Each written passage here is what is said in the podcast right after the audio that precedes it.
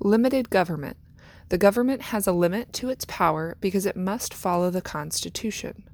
Examples include the U.S. Constitution, Miranda rights, a warrant, etc.